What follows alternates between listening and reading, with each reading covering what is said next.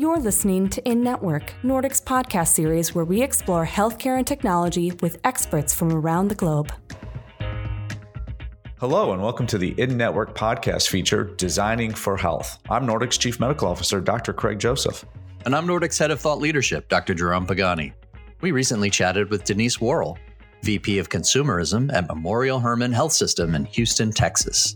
Denise shares with us the difference between foresight and design, where the two intersect, and how someone with an advertising degree ends up working for a massive health system, helping them to create the future of healthcare. She also explains how something as banal as parking can be critical to the healthcare experience, and then illustrates an example of how human centered design might be used to improve it. Let's plug in. Well, welcome, Denise, to the podcast. Thank you. I'm glad to be here. Now, you are currently the Vice President of Consumerism at Memorial Hermann Health System in Houston. Is that correct? It, I sure am. And that means you're in charge of buying things, as I understand what a consumer is. Is that also correct? Man, that would be great. Like if they just gave me a big shoe allowance, I could really do something with that. But no, not quite. Um, definitely in charge of really making better, seamless consumer experiences for you know our patients and their families. Well, that's that's different than what I thought. So I'm glad that you clarified that. Um, we're going to get into more detail about what exactly that means. But explain to me how someone gets an advertising degree and then ends up working for a, a big healthcare system, trying to figure out how to design a, a better future. How does that happen? Yeah, uh, definitely a little bit of a of a windy path, but it all kind of came together in the end. I think to to build on some skills. So yeah, I have a, a bachelor of science in advertising, and you know thought for sure I was going to be on Madison Avenue, just working in advertising for my whole career. So you know 22 year old me would be really shocked to find out I work for a health system now, I'm sure. But yeah, I went and worked uh, in advertising for the first several years of my career at, at, different ad agencies. And I was on the creative side. So I worked as an art director, you know, making billboards, making ads, making commercials. But I found myself being the really annoying person in the room, constantly asking why. So, why is the client even trying to sell this product or service that clearly is kind of, you know, not even strategically fit to be in the marketplace anymore. Like people don't even have a need for this anymore. Why are we selling this? Um, so over time, you know, I really started picking up more work in kind of the strategy and innovation space versus just making ads. Um, and I actually worked as a freelance talent for quite a while, had my own sort of mini agency, I guess. And, you know, again, over time transition from purely just doing kind of the creative work to helping businesses, helping my clients think about what they could be doing or bringing to market instead uh, based on what people wanted and needed which later I learned was called human centered design uh, as I as I kind of matured in in my role. And as much as I loved doing the creative work, I really found that I was able to carry it over into the strategy and innovation space because instead of just handing a you know a binder, the typical consultant binder of written words for strategy, I really had the extra ability to bring things to life, to really be able to tell a story and help the client kind of have, a, you know, kind of remove some of that cognitive load of trying to figure out how all this might look in the future. Um, so that was really kind of an easy transition, actually, looking back on it. And I'm one of those people that uh, never can turn down a, a juicy project. You know, what I found was over time i was working 24/7 i was there was no vacations there was no holidays. I always had my laptop glued to me. I was that weird crazy lady in you know in the hospital trying to deliver a baby who was also trying to send that last email out. And so one of my clients um, at the time happened to say hey what if you just came to work for us full time and i thought eh, maybe that's a good idea. Maybe i need to to try disconnecting myself from my laptop like on the weekends I don't know, maybe a novel idea. Turns out that's, you know, not in my blood. I've learned later. I just really like apparently being attached to my laptop.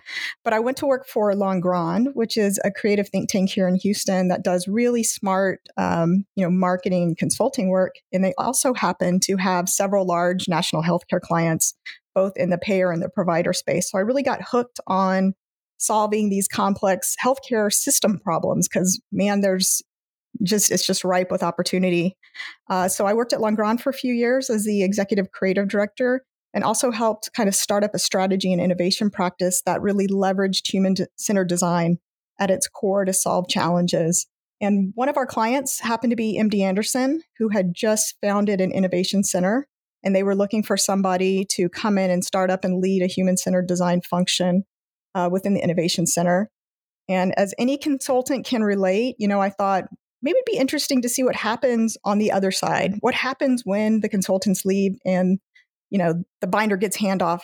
How do, how do projects live and die? So I kind of took that leap of faith and went, you know, client side, I say in air quotes, as they say, and became the director of human centered design and then later the executive director of innovation at MD Anderson, which really just deepened my love for solving complex healthcare problems. Um, and at the time, I was doing a lot of future of work. So, clinic of the future, network of the future. And I started thinking, you know, I've heard of these people called futurists. You know, what is that all about? Is that what I'm doing here? Um, so I started searching and I found this niche futurist community. And turns out there's just a handful of academic programs sprinkled across the globe. And the oldest, most established one was actually in my backyard here in Houston at the University of Houston. So I jumped in, uh, got my master's in foresight, and really fell in love with the di- discipline. Realized I've kind of been doing futurist work for quite a while, um, maybe futurist light, because I didn't have all the academic rigor and framework and methodologies, uh, which I've certainly used now all the time. Um, so got my master's, and then I transitioned to my current role as VP of Consumerism at Memorial Hermann, and I lead a team of human-centered designers and implementation experts again to really remove the friction from consumer experiences. That is a lot. I'm, fascinated by the the overlap between innovation and design because I, I'm not sure those necessarily have to be connected, uh, but they seem to be in a, in a lot of places. So you were you were brought on at MD Anderson uh, to to kind of bring some human centered design thought to innovation that they were doing. How how does that start? Like, what kind of projects are you working on? Yeah. So, I mean, there's so many flavors of innovation, right? That word means different things to different people and different organizations. A lot of places it's bringing in new technology, can mean kind of, you know, investing in new companies. But the model that MD Anderson took was really leading with uh, human centered design. So we would get asked to do projects to figure out kind of a big problem that the organization might have. And in our human centered design research, we were able to really reframe problems and figure out what is the actual thing that people want and need because it was almost never the problem that was brought to us you know the problems that were brought to us were real problems for, for the organization real issues but the way that you framed it eh, you know to really solve it in a different way led to the innovation so we would go out do all of this work come back and say yes we have a problem with i'm going to make this up yes we have a problem with uh, getting people out of the infusion suites quicker for chemotherapy. What does that look like? How do we reframe that problem to solve it in a different way? And then once we really had that knowledge, we were able to then say, well, what's on the market? Maybe is there a technology solution? Is there uh, a communication solution we need? Is there a culture change or an org design change solution to bring things in? So, you know, really, at least at MD Anderson, I think this is this way at some organizations, but not everywhere human centered design was the impetus for innovation. And how, how often did you find that the problem that was coming to you was not really the problem that your internal clients had? Well, you know, maybe I should maybe I should say it a little bit differently because it's not necessarily in my mind finding the right problem, it's finding a better problem to solve. Like one that I can think of in particular is we were tasked at MD Anderson with, you know, let's figure out how to make an how to make an access center. Let's build a separate building that we can bring new patients in, we can get them in quicker. The goal was really how do we get, you know, patients in quicker? And so we went out and did our design research. And what we actually found is we don't need an access center. We need a survivorship center. Because what was happening, if you if you build an access center, then you have a building that new patients go to. They're super anxious. They've got to learn where to park, where to go, find their way through the space. And then we're asking them to come back the next day or the next week to a completely different, you know, area. Um, at the same time, we've got more and more survivors, right? Which is fantastic because the treatments are getting better. Um, but you've got all these survivors sitting in the same waiting rooms as people just starting their journey. So all of these survivors are sitting there with survivorship guilt, um, which was a you know a big problem. And so really what we what we came back and said there's that's a complex problem. There's not one answer. There were actually like six big things that we needed to do. But one of them was build a survivorship center. If we're able to get people out and home and to a different kind of graduated space, the shining light of the survivorship on the hill, that's our goal. It's not bringing people to a new place to, yes, we want to get them in faster, but let's bring them into their home immediately. Let's not add another stop on their journey. So that's kind of one example of how we would reframe some of the problems that were brought to us. What I love about that example is that you're thinking through the patient journey and then on the other end, obviously, the clinical care team's experience of caring for them in a, in a very specific way and, and that meets that that sort of larger need that you've identified, but is slightly different than maybe sort of the surface problem presented itself as. I think what, you know, I've really found doing human centered design over the years is that it's not just about one side, right? So I do my hand in a triangle a lot because there's really three things that we have to balance. We have to ba- balance the needs of the patient with the needs of the staff and the providers and the needs of the organization for it to still be I don't want to say profitable because a lot of times we're talking about nonprofits, but no mission, no margin, right? You have to put all three of those things in balance. And, you know, really we have 100, 100 year old health systems a lot of times that were really built around the needs of the provider, but the world has shifted. So now how do we get all of those things in balance? Um, in fact, that's one of the things I say a lot of times the first time I come into rooms and meet new people and introduce myself as the VP of consumerism now in my current job. Uh, because I think the the initial thought is, oh man, here comes somebody who's only going to try to make things better for the clinician or for the patient, and doesn't understand what we do, doesn't understand business, doesn't understand you know all of our needs.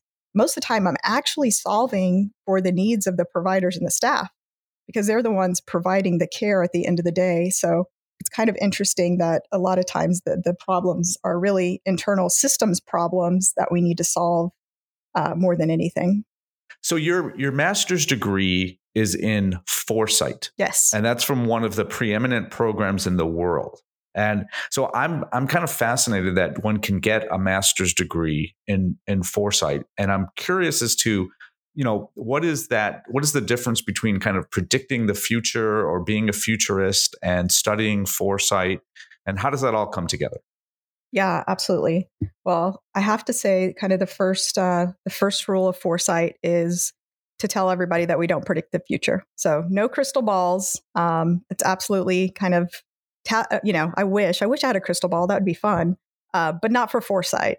So the whole goal of foresight is really to understand the possible, probable, and eventually the preferred future that we want to head to so that we can make decisions in the present in order to get us on the trajectory of where we want to go.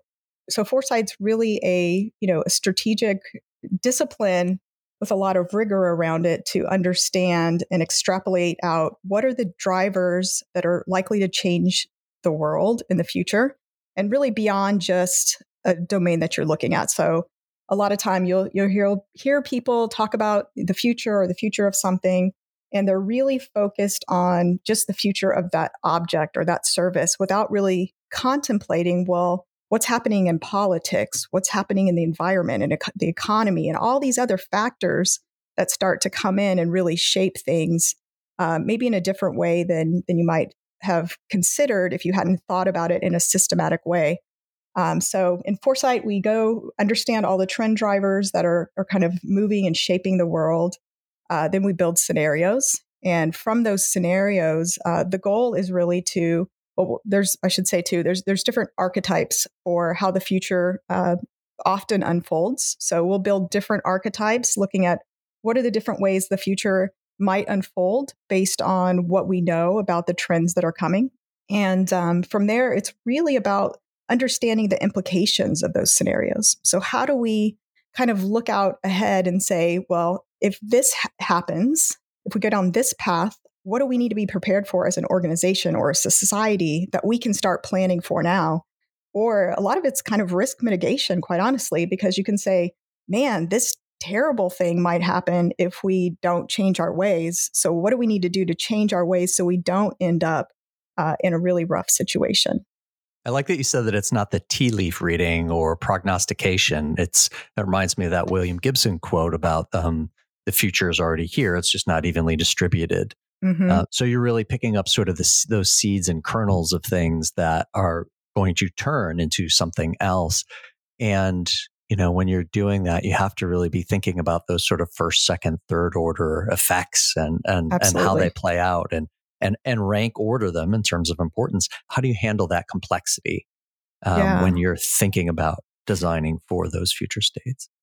Well, I have to say, first of all, that quote is so very true. Um, because one of the things in foresight that we talk about a lot is that there are pockets of the future that are in the present, but you just have to know where to look. Um, and it's not where you would expect. You know, people might look at something on the front page of the New York Times that's new. Well, that new thing's probably been here for 10, 15 years if you were paying attention.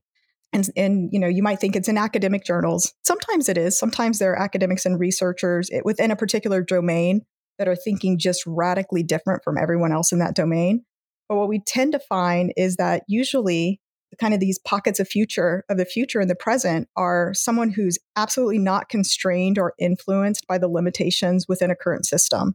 Um, it's people who are free to think and experiment, free to fail, and they're on the fringes experimenting. And so, one of the skills that we learn kind of early on as we're as futurists is how do you learn which rocks to look under, which bunny trails to follow to kind of find these pockets of the future and extrapolate them out? Because you know it's like it's like uh, anything where it's easy to project maybe tomorrow if you're a weather forecaster. It's hard to project 10 days out. Well in foresight we're usually looking really for a longer term future. We're really looking more like 10 years out typically depends. There's some other i know uh, university of houston's done some work like with the, the uh, forestry program in the united states and they're looking at 100 years out because that's a, a typical horizon if you're trying to you know reforest something.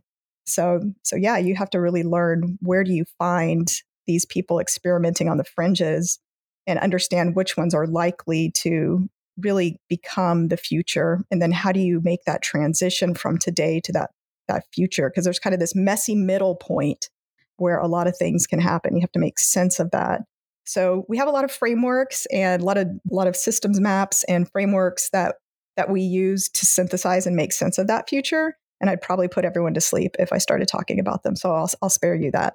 We we love the gory details, but um, it is kind of difficult with an audio only format. So I'm going to let you I'm going to let you bypass that. So why don't we talk a little bit about what you're doing now? So uh, we established that as VP of consumerism, you're not buying shoes. Although we also established that that would be really cool, and if anyone from leadership is listening, you're not against that kind of sure. a, of a job description. And so, um, can you tell us about hey, uh, what what have you been up to at Memorial Hermann since you since you started, and you know what are the major things you're working on now? Yeah, absolutely.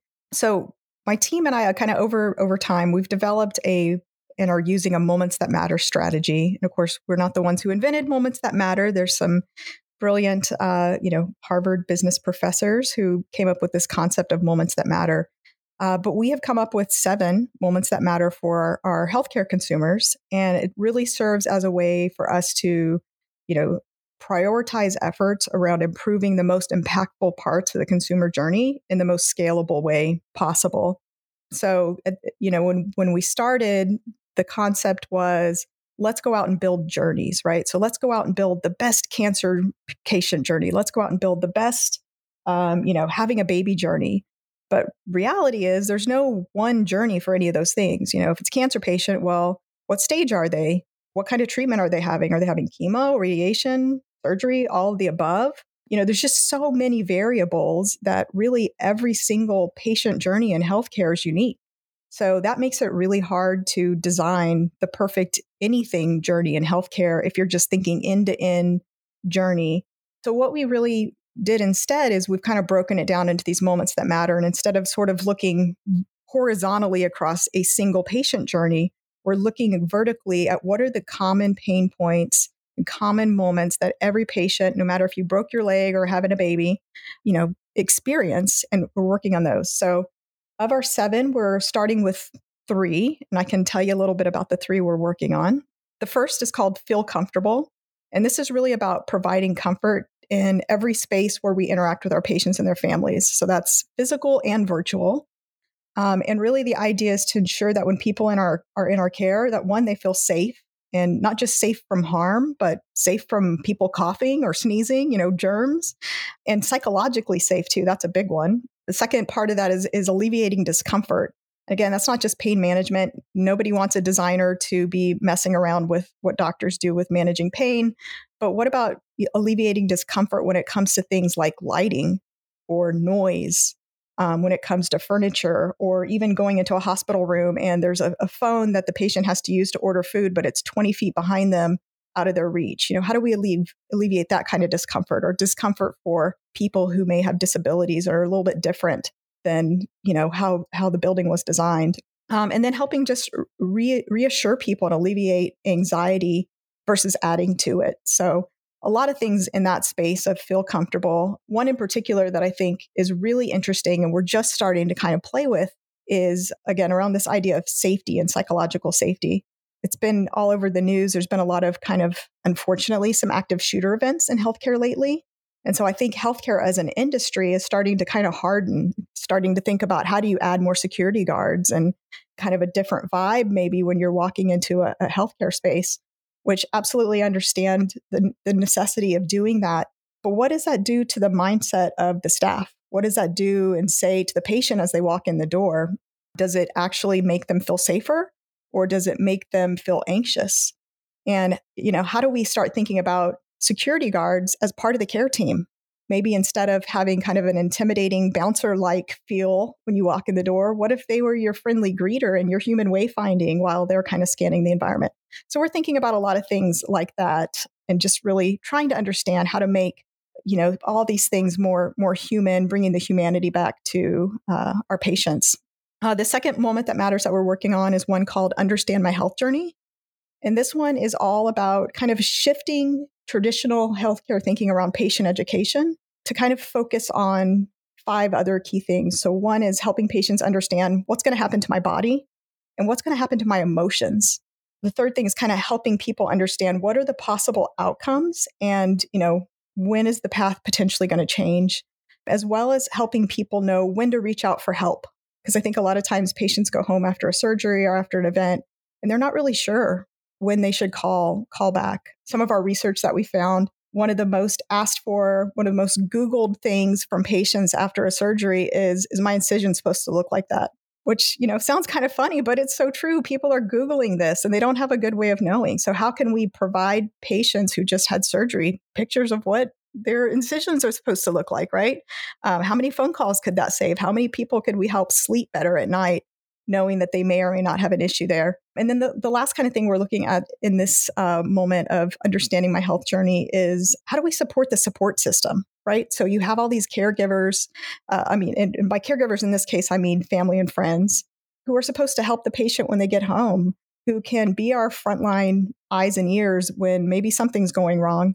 But those those uh, you know support systems don't usually know what to look for. They may have not have been involved in the conversations of, of what to look for. So, how do we include them in that space? And then the last, the third uh, moment that matters that we're working on right now is called Navigate My Care Journey. And this is really around, um, I mean, kind of obvious, navigating the healthcare system. Um, and I know healthcare tends to think of navigation just in sort of this expensive manpower nurse navigator kind of way. Um, and that's certainly a piece of it. But there's so much opportunity for self service tools, for automation, or wayfinding or way knowing, as I like to call it, to really help people overcome social determinants of health to get the transportation they need for follow up care and so forth. So we're really working at looking at what is the right balance between human and tech intervention to take the burden of quite honestly healthcare is kind of broken systems that a lot of times the patient has to shoulder. How do we take that off of their shoulders to help them uh, navigate the system better? We like to use sort of an analogy of google maps here so you type in your destination of where you want to go in Google Maps and it starts zoomed out. You can see the whole journey of, you know, where you're starting and where you're going. But then as you start to move, the map zooms in and it's only giving you information at the time that you need to turn, or hopefully a couple seconds before. But it's not giving you all of the information at one time and, and hoping that you're going to find your spot at the right place. And that's really what we think healthcare needs to be doing a better job at. You know, how do we help our patients have just the right information at just the right time? So yeah, that's that's what we're working on right now. So that seems like a couple of weeks of work. Um, what are you going to do after that? No, that well, that's a lot, and I'm tired. Um, just contemplating uh, the, just those three uh, moments that matter. And you know, the first thing that really uh, resonated with me was that that security guard uh, conversation that you had. Mm-hmm. And I can speak personally; it happened to me as a patient where I was walking into uh, um, a facility to have a, a test done, mm-hmm. not the emergency room in a you know in a big downtown hospital, but just to have a test done. And um, it, yeah, there was a security guard, and there was very little explanation as to what was happening. But I was told I needed to empty my pockets, and I I, I kind of much like you, uh, like you said, like I got anxious. Like, wait, what what's going on? I'm I'm just I'm I'm here to get a CT study, right? I'm I'm not. What are you doing? How does this machine work? It wasn't like an airport. And mm-hmm. yeah, my, if you were trying to make me feel safe, you absolutely achieved the opposite. And and the the concept of kind of changing that up and making uh, a security uh, person kind of part of the care team, I think is is amazingly brilliant. Um, and and doing that in a in a in a smart way, kind of anticipating some of the reactions, is is easier said than done, but I think it's a it's a it's a great step forward. Yeah, absolutely. And I definitely owe that concept to my team. They're the, the brilliant ones who uh, who really brought this forward and said, "I bet we could do something cool here." So we haven't we haven't uh, gone too far down that road. We're just starting to look at that, but definitely something that I think we're all going to be experiencing more and more in healthcare settings as we move forward. So, just to dig into something concrete, um, why don't we take a really banal example of something like parking mm-hmm. and what can you do to make that better from a design perspective and is that something that would lie because it seems like it's a small thing and mm-hmm. it's, maybe it's just a little bit of a pain is that high up on a priority list or is that way down sort of in the weeds yeah i mean i think it's for if you're a consumer it's pretty high on the priority list right um, especially in you know we're part one of our hospitals is in the texas medical center which is like extremely busy and there's a million parking garages and it's very confusing. So yeah i think that's really important. One of the things we're actually doing right now is going out and collecting information from all of the front desk staffs at all of our locations like our hospitals our ambulatory locations to say when people call you and ask you where to park what do you say and gathering it that way versus you know asking somebody to to email us the directions that they usually send to people because it's very different what you tell somebody. You might tell somebody you know find the tree with the you know that's kind of dying that has a, a, limb on the ground and turn left there and then go to the third floor. Don't park on the fourth floor because then you have to i don't know whatever the case may be right? So how do we get those really really good instructions and then put them in a knowledge management system that we can use for call centers that we can use at the front desk when we have a new volunteer sitting there one day who isn't used to being able to just rattle that stuff off. Or we can use in our text messages and our emails.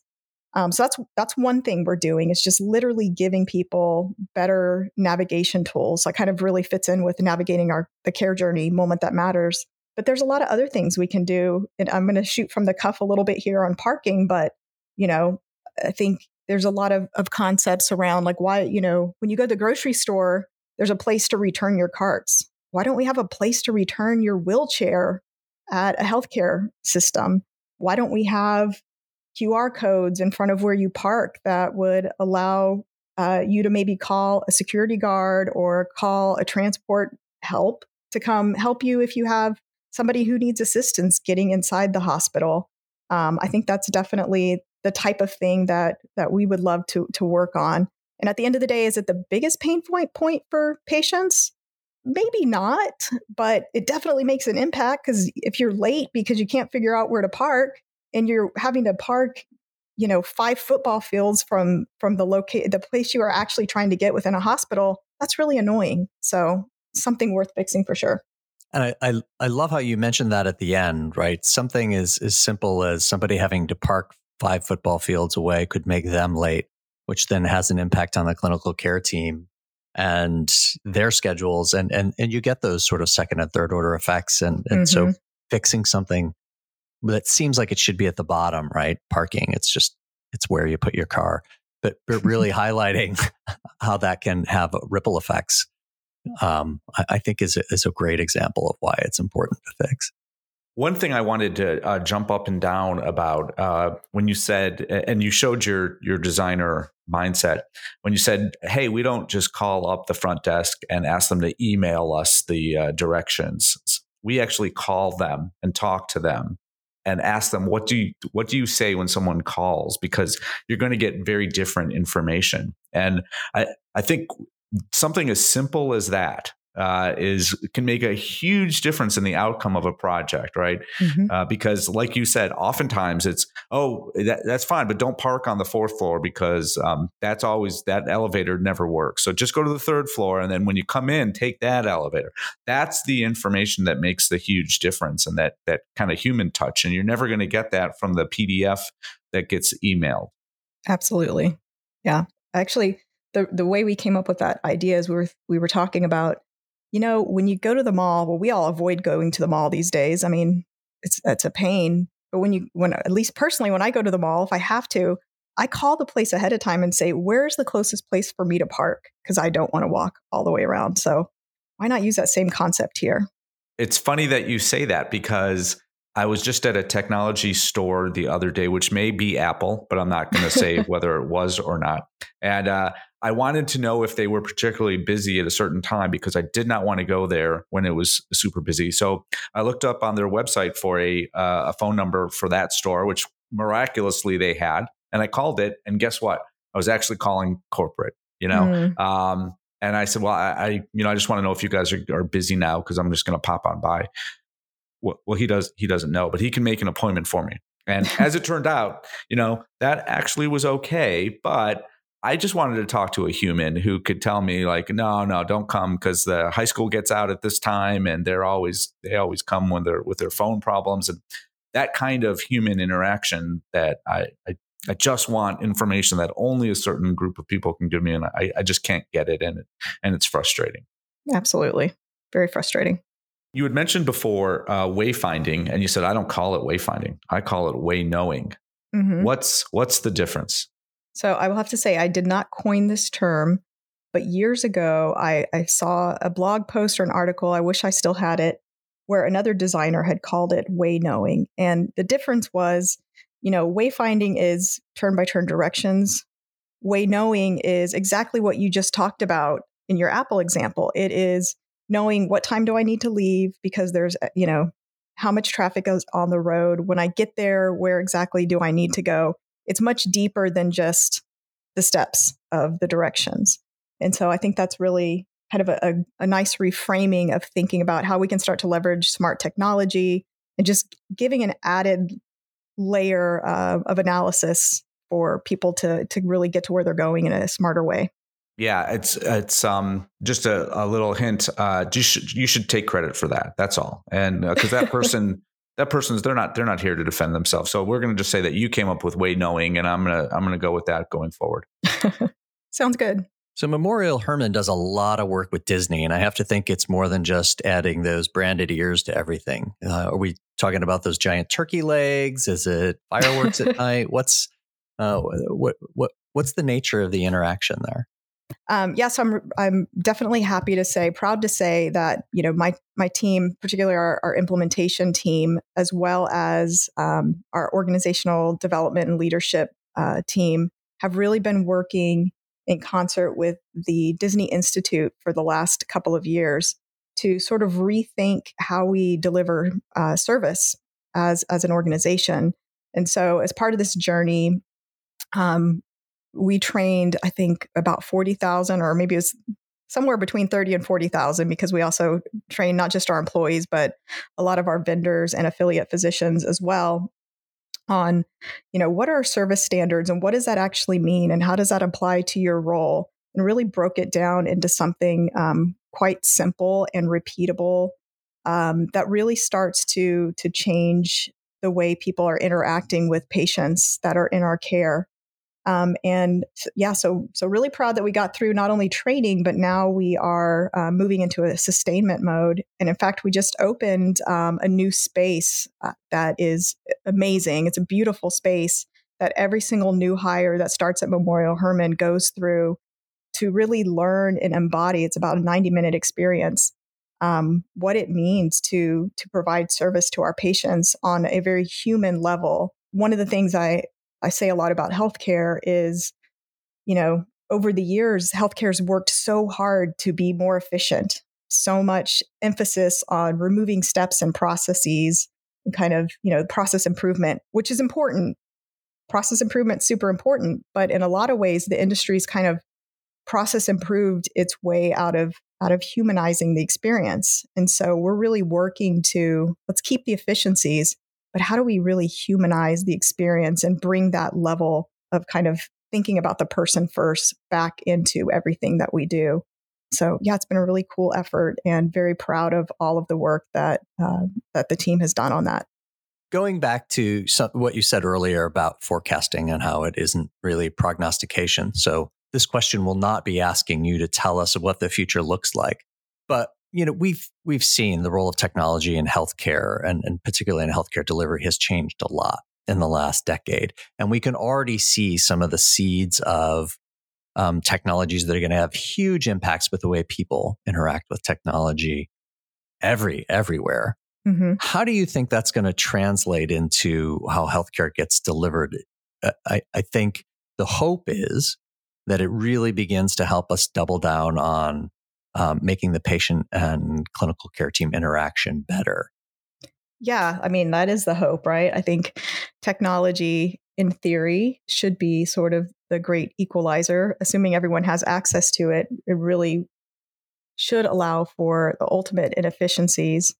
But there's a lot of challenges to get there with healthcare, um, at least in traditional healthcare systems. They've they've got legacy technology that's been kind of put in and band-aided over uh, over over 100 well maybe not 100 years but over the last let's say 40 years um, that now it's kind of having to be disassembled in order to to start fresh with something new but i think you know i'm really interested in as is the rest of the world where we're going to go with uh, you know sort of these large language models i'm, I'm I think it's going to change the game. And this is, you know, I'm not the first person to say this in the last six months, that's for sure.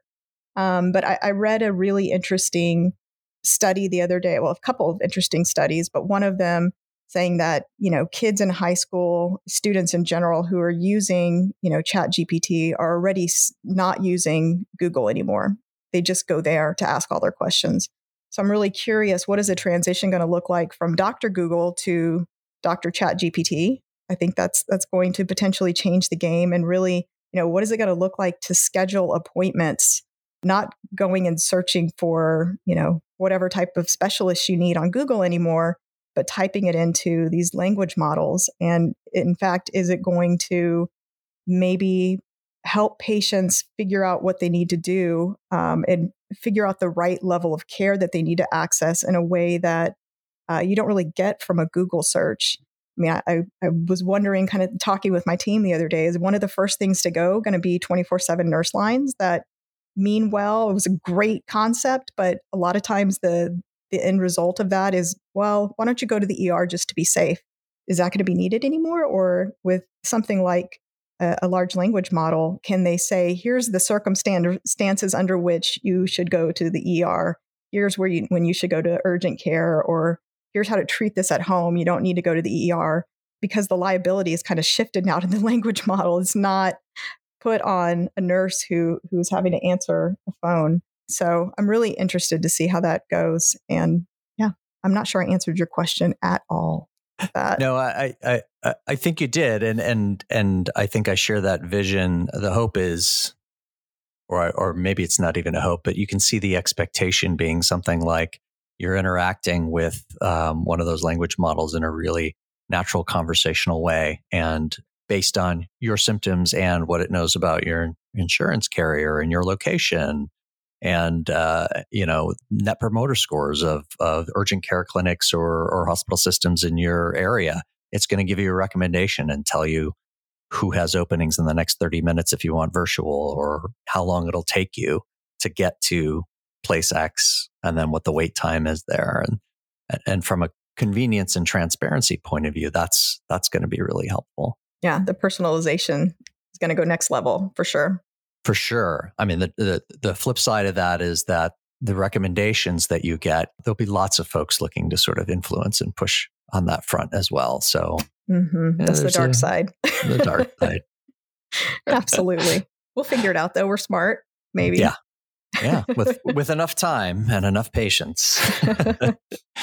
so Denise, we like to ask everybody at the end of the podcast the same question, which is what are three things that are so well designed and they can be outside of healthcare, but they're just so well designed that they bring you joy to interact with?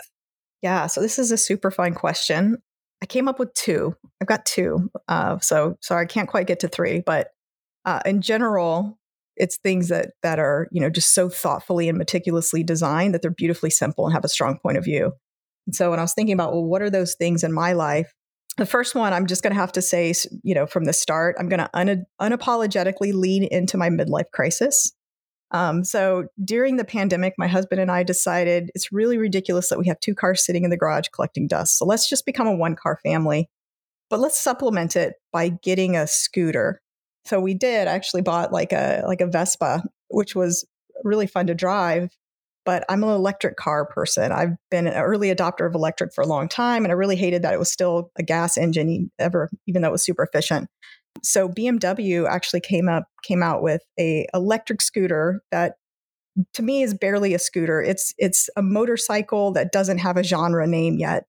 Um, so you might have to Google this one, but the BMW CE 04.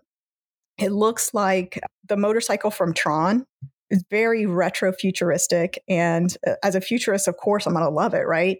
Um, but it brings me joy for a lot of reasons. So the first is that it just looks freaking cool. It's like a concept car that you would see at an auto show, but somehow the designers at BMW actually managed to convince someone to build this thing. So that brings me joy in and of itself as a designer who like has a lot of concepts and then it gets knocked down to something really practical and you know like kudos to them for getting that through um, but beyond that, they have just done such a beautiful job of curating features that are actually useful. So, so often products get loaded down with all these obscure features that really just junk up your interface. They junk up the experience. But the designers of this bike really edit it down to nothing more and nothing, you know, less than you need. And that's including some pretty nice creature comforts. Like it's got heated handlebars, um, it's got a heated seat but it's also got like really great storage. So if you've ever ridden a motorcycle, one of the big pain points is there's no place to put your your your helmet.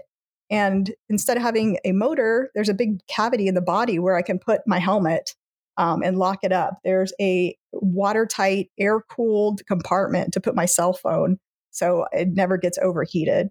But I think beyond all of those creature comforts and it just looking really cool, the, the piece that actually brings me the most joy is that it's like the one time in my life when I'm fully present uh, when I'm writing it. Um, because I always joke I live like 30 minutes in the future because I'm always thinking about the next thing. Um, but when I'm writing, I'm, I'm forced to be fully present. And because it's electric, it's silent. There's no loud engine noises. I know some people are into the loud engine noise. I'm not. Um, I'd rather listen to like a really great song. And, and I should mention through my helmet because safety first but there's nothing better than kind of leaning into the turn and accelerating out of a out of a, a corner with just smooth as glass uh, from the electric engine. So it's a beautiful, really thoughtfully designed experience. So that's my first one. I love that answer. I, I used to ride a motorcycle myself and I, I miss those days, and an electric awesome. one would remove a ton of that hassle. Yeah, we should start a gang. That's pretty cool. Good to know. My second thing um, is about as far as electric from an electric vehicle as you get because it's actually a gas station. So if you're from Texas, you already know what I'm going to say. Um, and if you're not, you're going to have to like just follow along the, on the ride here for a second. But there is a chain of gas stations here in Texas. Um, there's only a handful of them across the state. They're called Buc-ee's, and their sign is this big yellow sign with a cartoon mascot of a bee- beaver with big buck teeth. And so the reason Buc-ee's is one of the things here that is so beautifully designed that brings me joy is because they've designed around the needs of the traveler and not just every need of the traveler, but when you're on a road trip, there's two things you need. You need a clean bathroom and you need really good snacks. And so they have just done an amazing job of designing gas stations around that. So for reference, you know, people in Texas obviously know this, but all of the big cities in Texas are about, you know, two, three, four hours apart. So it's pretty common to be traveling back and forth between Houston and Dallas or San Antonio. You know, you're on long stretches of farm, just seeing farm and ranch land. And then you see a Buc-ee's and every single person who is driving has stopped there because it's just this destination uh, to go to the bathroom.